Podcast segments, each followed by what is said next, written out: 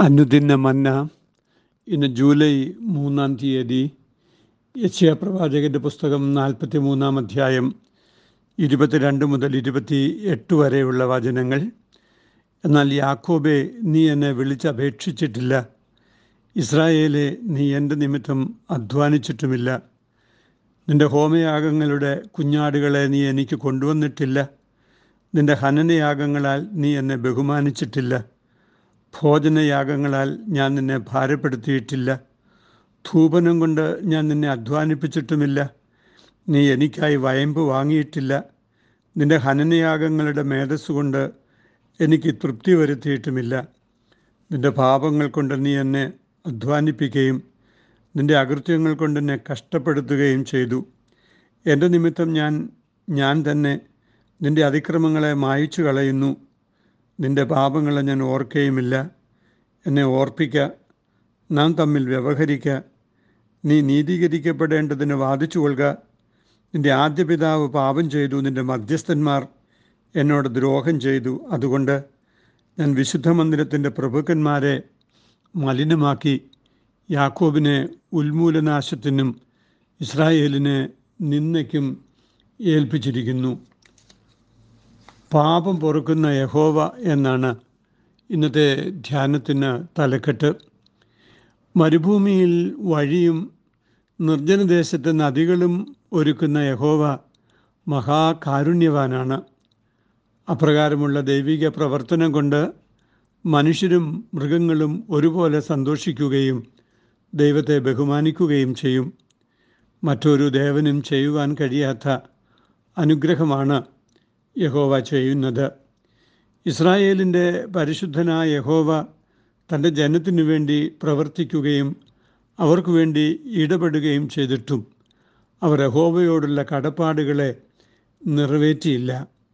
ഈ പരാതി ഉയർത്തപ്പെടുന്നുവെങ്കിലും അതിലുപരി കാരുണ്യം കാണിക്കുന്ന യഹോവയുടെ ദയയും സ്നേഹവും ഈ വേദഭാഗത്ത് ചിത്രീകരിക്കപ്പെടുന്നു.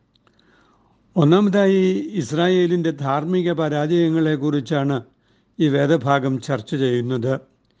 യഹോവ തന്റെ ജനത്തിന് വ്യക്തമായും വെളിവായി വന്നിട്ടും അവർ യഹോവയെ വിളിച്ചപേക്ഷിച്ചില്ല. ഒരുപക്ഷെ യഹോവയ്ക്കുള്ള നേർച്ചകളും കാഴ്ചകളും അർപ്പിക്കപ്പെട്ടിരുന്നുവെങ്കിലും യഹോവയോട് മാത്രമുള്ള അവരുടെ ഭക്തിയും കൂറും അവർ മറന്ന് സങ്കര ആരാധനകളിലും ചടങ്ങുകളിലും വ്യാപരിച്ചിരുന്നു.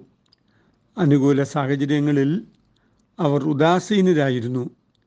പ്രവാസകാലത്ത് യെറൂശലേമിന് വെളിയിൽ യാഗാർപ്പണങ്ങൾ അസാധ്യമായിരുന്നുവല്ലോ. അത് അവരുടെ മതനിയമങ്ങൾക്കനുസരിച്ച് തടയപ്പെടുകയും ചെയ്തിരുന്നു. അത്തരം പ്രതികൂല സാഹചര്യങ്ങളിൽ യാഗം അർപ്പിക്കണം എന്ന് യഹോവ നിഷ്കർഷിച്ചിരുന്നില്ല എന്നാണ് സൂചന. ഭോജനയാഗങ്ങളാൽ ഞാൻ നിന്നെ ഭാരപ്പെടുത്തിയിട്ടില്ല ധൂപനം കൊണ്ട് ഞാൻ നിന്നെ അധ്വാനിപ്പിച്ചിട്ടുമില്ല എന്ന് ഹോവ പറയുന്നതായി പ്രവാചകൻ രേഖപ്പെടുത്തുന്നു. യാഗാദി കർമ്മങ്ങൾക്ക് ആവശ്യമായ വയമ്പ് അവർ വാങ്ങിയിട്ടില്ല എന്ന് പറയുമ്പോൾ ദേവാലയത്തിൽ തയ്യാറാക്കുന്ന വിശുദ്ധ തൈലമുണ്ടാക്കാൻ അവർ ചെലവ് ചെയ്തിട്ടില്ല എന്നും യഹോവ അത് ആവശ്യപ്പെട്ടിരുന്നില്ല എന്നുമാണ് അർത്ഥം.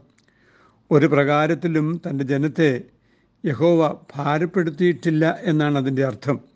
തന്റെ ജനത്തിന്റെ സാഹചര്യങ്ങളെ ഉൾക്കൊള്ളാൻ യഹോവയ്ക്ക് മനസ്സായിരുന്നു എന്നാണ് സൂചന. എന്നിട്ടും അവർ ധാർമ്മികമായി പരാജയപ്പെട്ടു എന്ന് യഹോവ പരിതപിക്കുന്നു. ഏതൊരു സാഹചര്യത്തിലും യഹോവയുടെ ധാർമ്മിക നിയമങ്ങളെ അനുസരിക്കുവാൻ ഇസ്രായേൽ വിളിക്കപ്പെട്ടിരുന്നുവെന്നും അവർ കടപ്പെട്ടിരുന്നുവെന്നും ഓർക്കേണ്ടത് ആവശ്യമാണ്. രണ്ടാമതായി തന്റെ നിവേദ്യ ആവശ്യങ്ങൾ കൊണ്ട് യഹോവ ഇസ്രായേലിനെ ഒരിക്കലും ബുദ്ധിമുട്ടി ബുദ്ധിമുട്ടിച്ചിട്ടില്ല എങ്കിലും ഇസ്രായേൽ അവരുടെ പാപങ്ങൾ നിമിത്തം യഹോവയ്ക്ക് ബുദ്ധിമുട്ടുകൾ വരുത്തിയിട്ടുണ്ടെന്ന് ഇവിടെ പ്രസ്താവിക്കപ്പെടുന്നു. തന്റെ ജനത്തിന്റെ പാപനിമിത്തം യാതന അനുഭവിക്കുന്നത് ദൈവഹൃദയമാണ്. ചരിത്രത്തിന്റെ ആരംഭം മുതൽ മറുതലിക്കുന്ന ജനമായിരുന്നു ഇസ്രായേൽ. ഇസ്രായേലിന്റെ ആദ്യ പിതാവ് മുതൽ ഈ പാപപ്രവണത കാട്ടിക്കൊണ്ടേയിരുന്നു. താൻ സൃഷ്ടിക്കുകയും വീണ്ടെടുക്കുകയും പരിപാലിക്കുകയും ചെയ്യുന്ന ജനം തന്നോട് മറുതലിക്കുന്നത് സങ്കടകരമാണ്. ജനത്തിന്റെ സ്വയം കൃതാനർത്ഥതകൾ കൊണ്ട് വിശുദ്ധ മന്ദിരത്തിലെ പ്രഭുക്കന്മാർ മലിനപ്പെട്ടു പോയിരിക്കുന്നു. ദൈവജനത്തിനും ദൈവത്തിനുമിടയിൽ മധ്യസ്ഥരായി പ്രവർത്തിക്കുവാൻ വിളിക്കപ്പെട്ടവർ അതായത് പുരോഹിതന്മാരും മറ്റും യഹോവയോട് പാപം ചെയ്തു. അതുകൊണ്ടാണ് ഇസ്രായേലിന് ഉന്മൂലനാശവും നിന്നയും ഉണ്ടായി വന്നത്. ഇക്കാര്യത്തെക്കുറിച്ച് പ്രതിവാദം പറയുവാൻ ആർക്കെങ്കിലും കഴിയുമെങ്കിൽ പറയുവാൻ യഹോവ അവരെ വെല്ലുവിളിക്കുന്നു. ജനവും പുരോഹിതന്മാരും ദൈവിക അരുളപ്പാടുകൾ അറിയിക്കുവാൻ കടപ്പെട്ടവരും അപജയപ്പെടുമ്പോൾ അവർ ദൈവിക ക്രമങ്ങളിൽ നിന്നും അകന്നു പോവുകയാണ് ചെയ്യുന്നത്. യഹോവയെങ്കിലെ സന്തോഷമാണ്. നിങ്ങളുടെ ബലം എന്ന നെഹമ്യാവ് എട്ടിന്റെ പത്തിൽ പ്രവാചകൻ പറയുന്നത് എത്രയോ ശരിയാണ്. ദൈവഹൃദയത്തെ സന്തോഷിപ്പിക്കുന്ന നടപടികൾക്ക് മാത്രമേ സമൂഹത്തിനും വ്യക്തികൾക്കും സുസ്ഥിരതയും ക്ഷേമവും നൽകുവാൻ കഴിയുകയുള്ളൂ. ആധുനിക കാലത്തും ദൈവിക മൂല്യങ്ങളെയും ക്രമങ്ങളെയും നിഷേധിക്കുന്നവർ വലിയ വലിയ ദുരന്തങ്ങളിലേക്കാണ് പൊതുസമൂഹത്തെയും തങ്ങളെ തന്നെയും തള്ളിവിടുന്നത് എന്ന് നാം അറിയേണ്ടതുണ്ട്. അങ്ങനെയുള്ളവ ദൈവഹൃദയത്തെ ദുഃഖിപ്പിക്കുന്നു. പാപമുള്ള ദോഷമുള്ള സമൂഹത്തിന്റെ മധ്യേ നാം എങ്ങനെയാണ് ജീവിക്കുന്നത് എന്നും നമ്മുടെ ബലം യഹോവയെങ്കിലെ സന്തോഷമാണോ എന്നും നാം ആത്മപരിശോധന നടത്തേണ്ടത് ഈ വചനത്തിന്റെ വെളിച്ചത്തിൽ ആവശ്യമായിരിക്കുന്നു.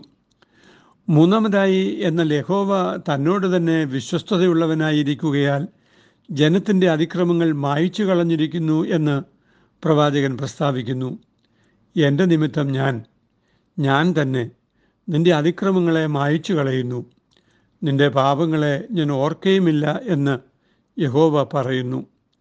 ദൈവഹൃദയത്തോടെ മറുതലിക്കുക എന്നത് മനുഷ്യ സ്വഭാവമാണ് എങ്കിൽ അവരോട് ക്ഷമിക്കുക എന്നത് ദൈവ സ്വഭാവമാണ് ദൈവത്തിന് തന്റെ സ്വഭാവത്തിന് മാറ്റം വരുത്തുവാൻ കഴിയുകയില്ല. നിരന്തരം ക്ഷമിക്കുവാനും അനുരഞ്ജനപ്പെടാനും തയ്യാറുള്ള ദൈവഹൃദയത്തെ പാപികളായ മനുഷ്യർ തിരിച്ചറിയുകയാണ് ആവശ്യം.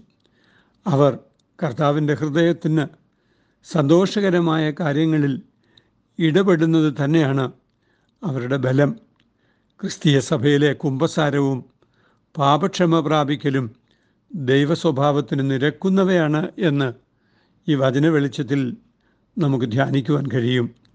അവയവങ്ങളിൽ പാപത്തിന്റെ പ്രമാണത്തെ കാണുന്ന സാധാരണ മനുഷ്യർ ഇച്ഛിക്കാത്ത തിന്മകൾ ചെയ്തു പോകുന്നവരാണ്. ക്ഷമിക്കുന്ന ദൈവത്തിനു മാത്രമേ കുറ്റബോധത്തിന്റെ നൊമ്പരങ്ങളിൽ നിന്നും തകർച്ചകളിൽ നിന്നും മനുഷ്യരെ വിടുവിക്കുവാൻ കഴിയൂ.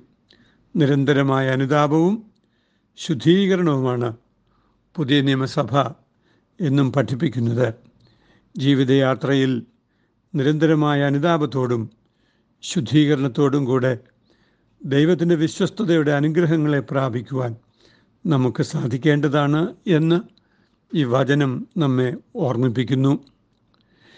ശുദ്ധിക്കായി യേശു സമീപേ പോയോ കുളിച്ചോ കുഞ്ഞാട്ടിൻ രക്തത്തിൽ.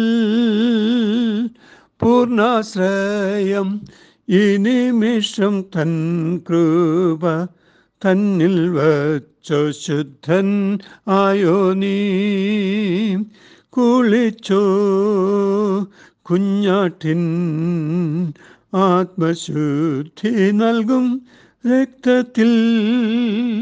ഹിമം പോൽ നിഷ് നിൻ അങ്കി കുഞ്ഞാട്ടിൻ രക്തത്തിൽ. ദൈവമായ കർത്താവെ അവിടുത്തെ സ്വഭാവത്തിന് മാറ്റമില്ലാത്തതിനാൽ അകൃത്യപാപം അതിന്റെ ഭാരം പേറുന്ന മനുഷ്യരോട് നീ ക്ഷമിക്കുന്നവനാകുന്നു എന്ന് ഞങ്ങൾ തിരിച്ചറിയുന്നു. തിരുരക്തത്താൽ വീണ്ടെടുക്കപ്പെട്ട ദൈവമക്കളായി കർത്താവിനോട് അനുരഞ്ജനം പ്രാപിച്ച് നിത്യം സമാധാനത്തിൽ ജീവിപ്പാൻ ഞങ്ങൾക്കെന്നും സഹായിക്കണമേ. അമേൻ ഇത് കുവൈറ്റ് സിറ്റി മാർത്തോമ ഇടവകയിൽ നിന്ന് എ ടി സക്രിയ അച്ഛൻ. ദൈവം നമ്മെ അനുഗ്രഹിക്കട്ടെ. അമേൻ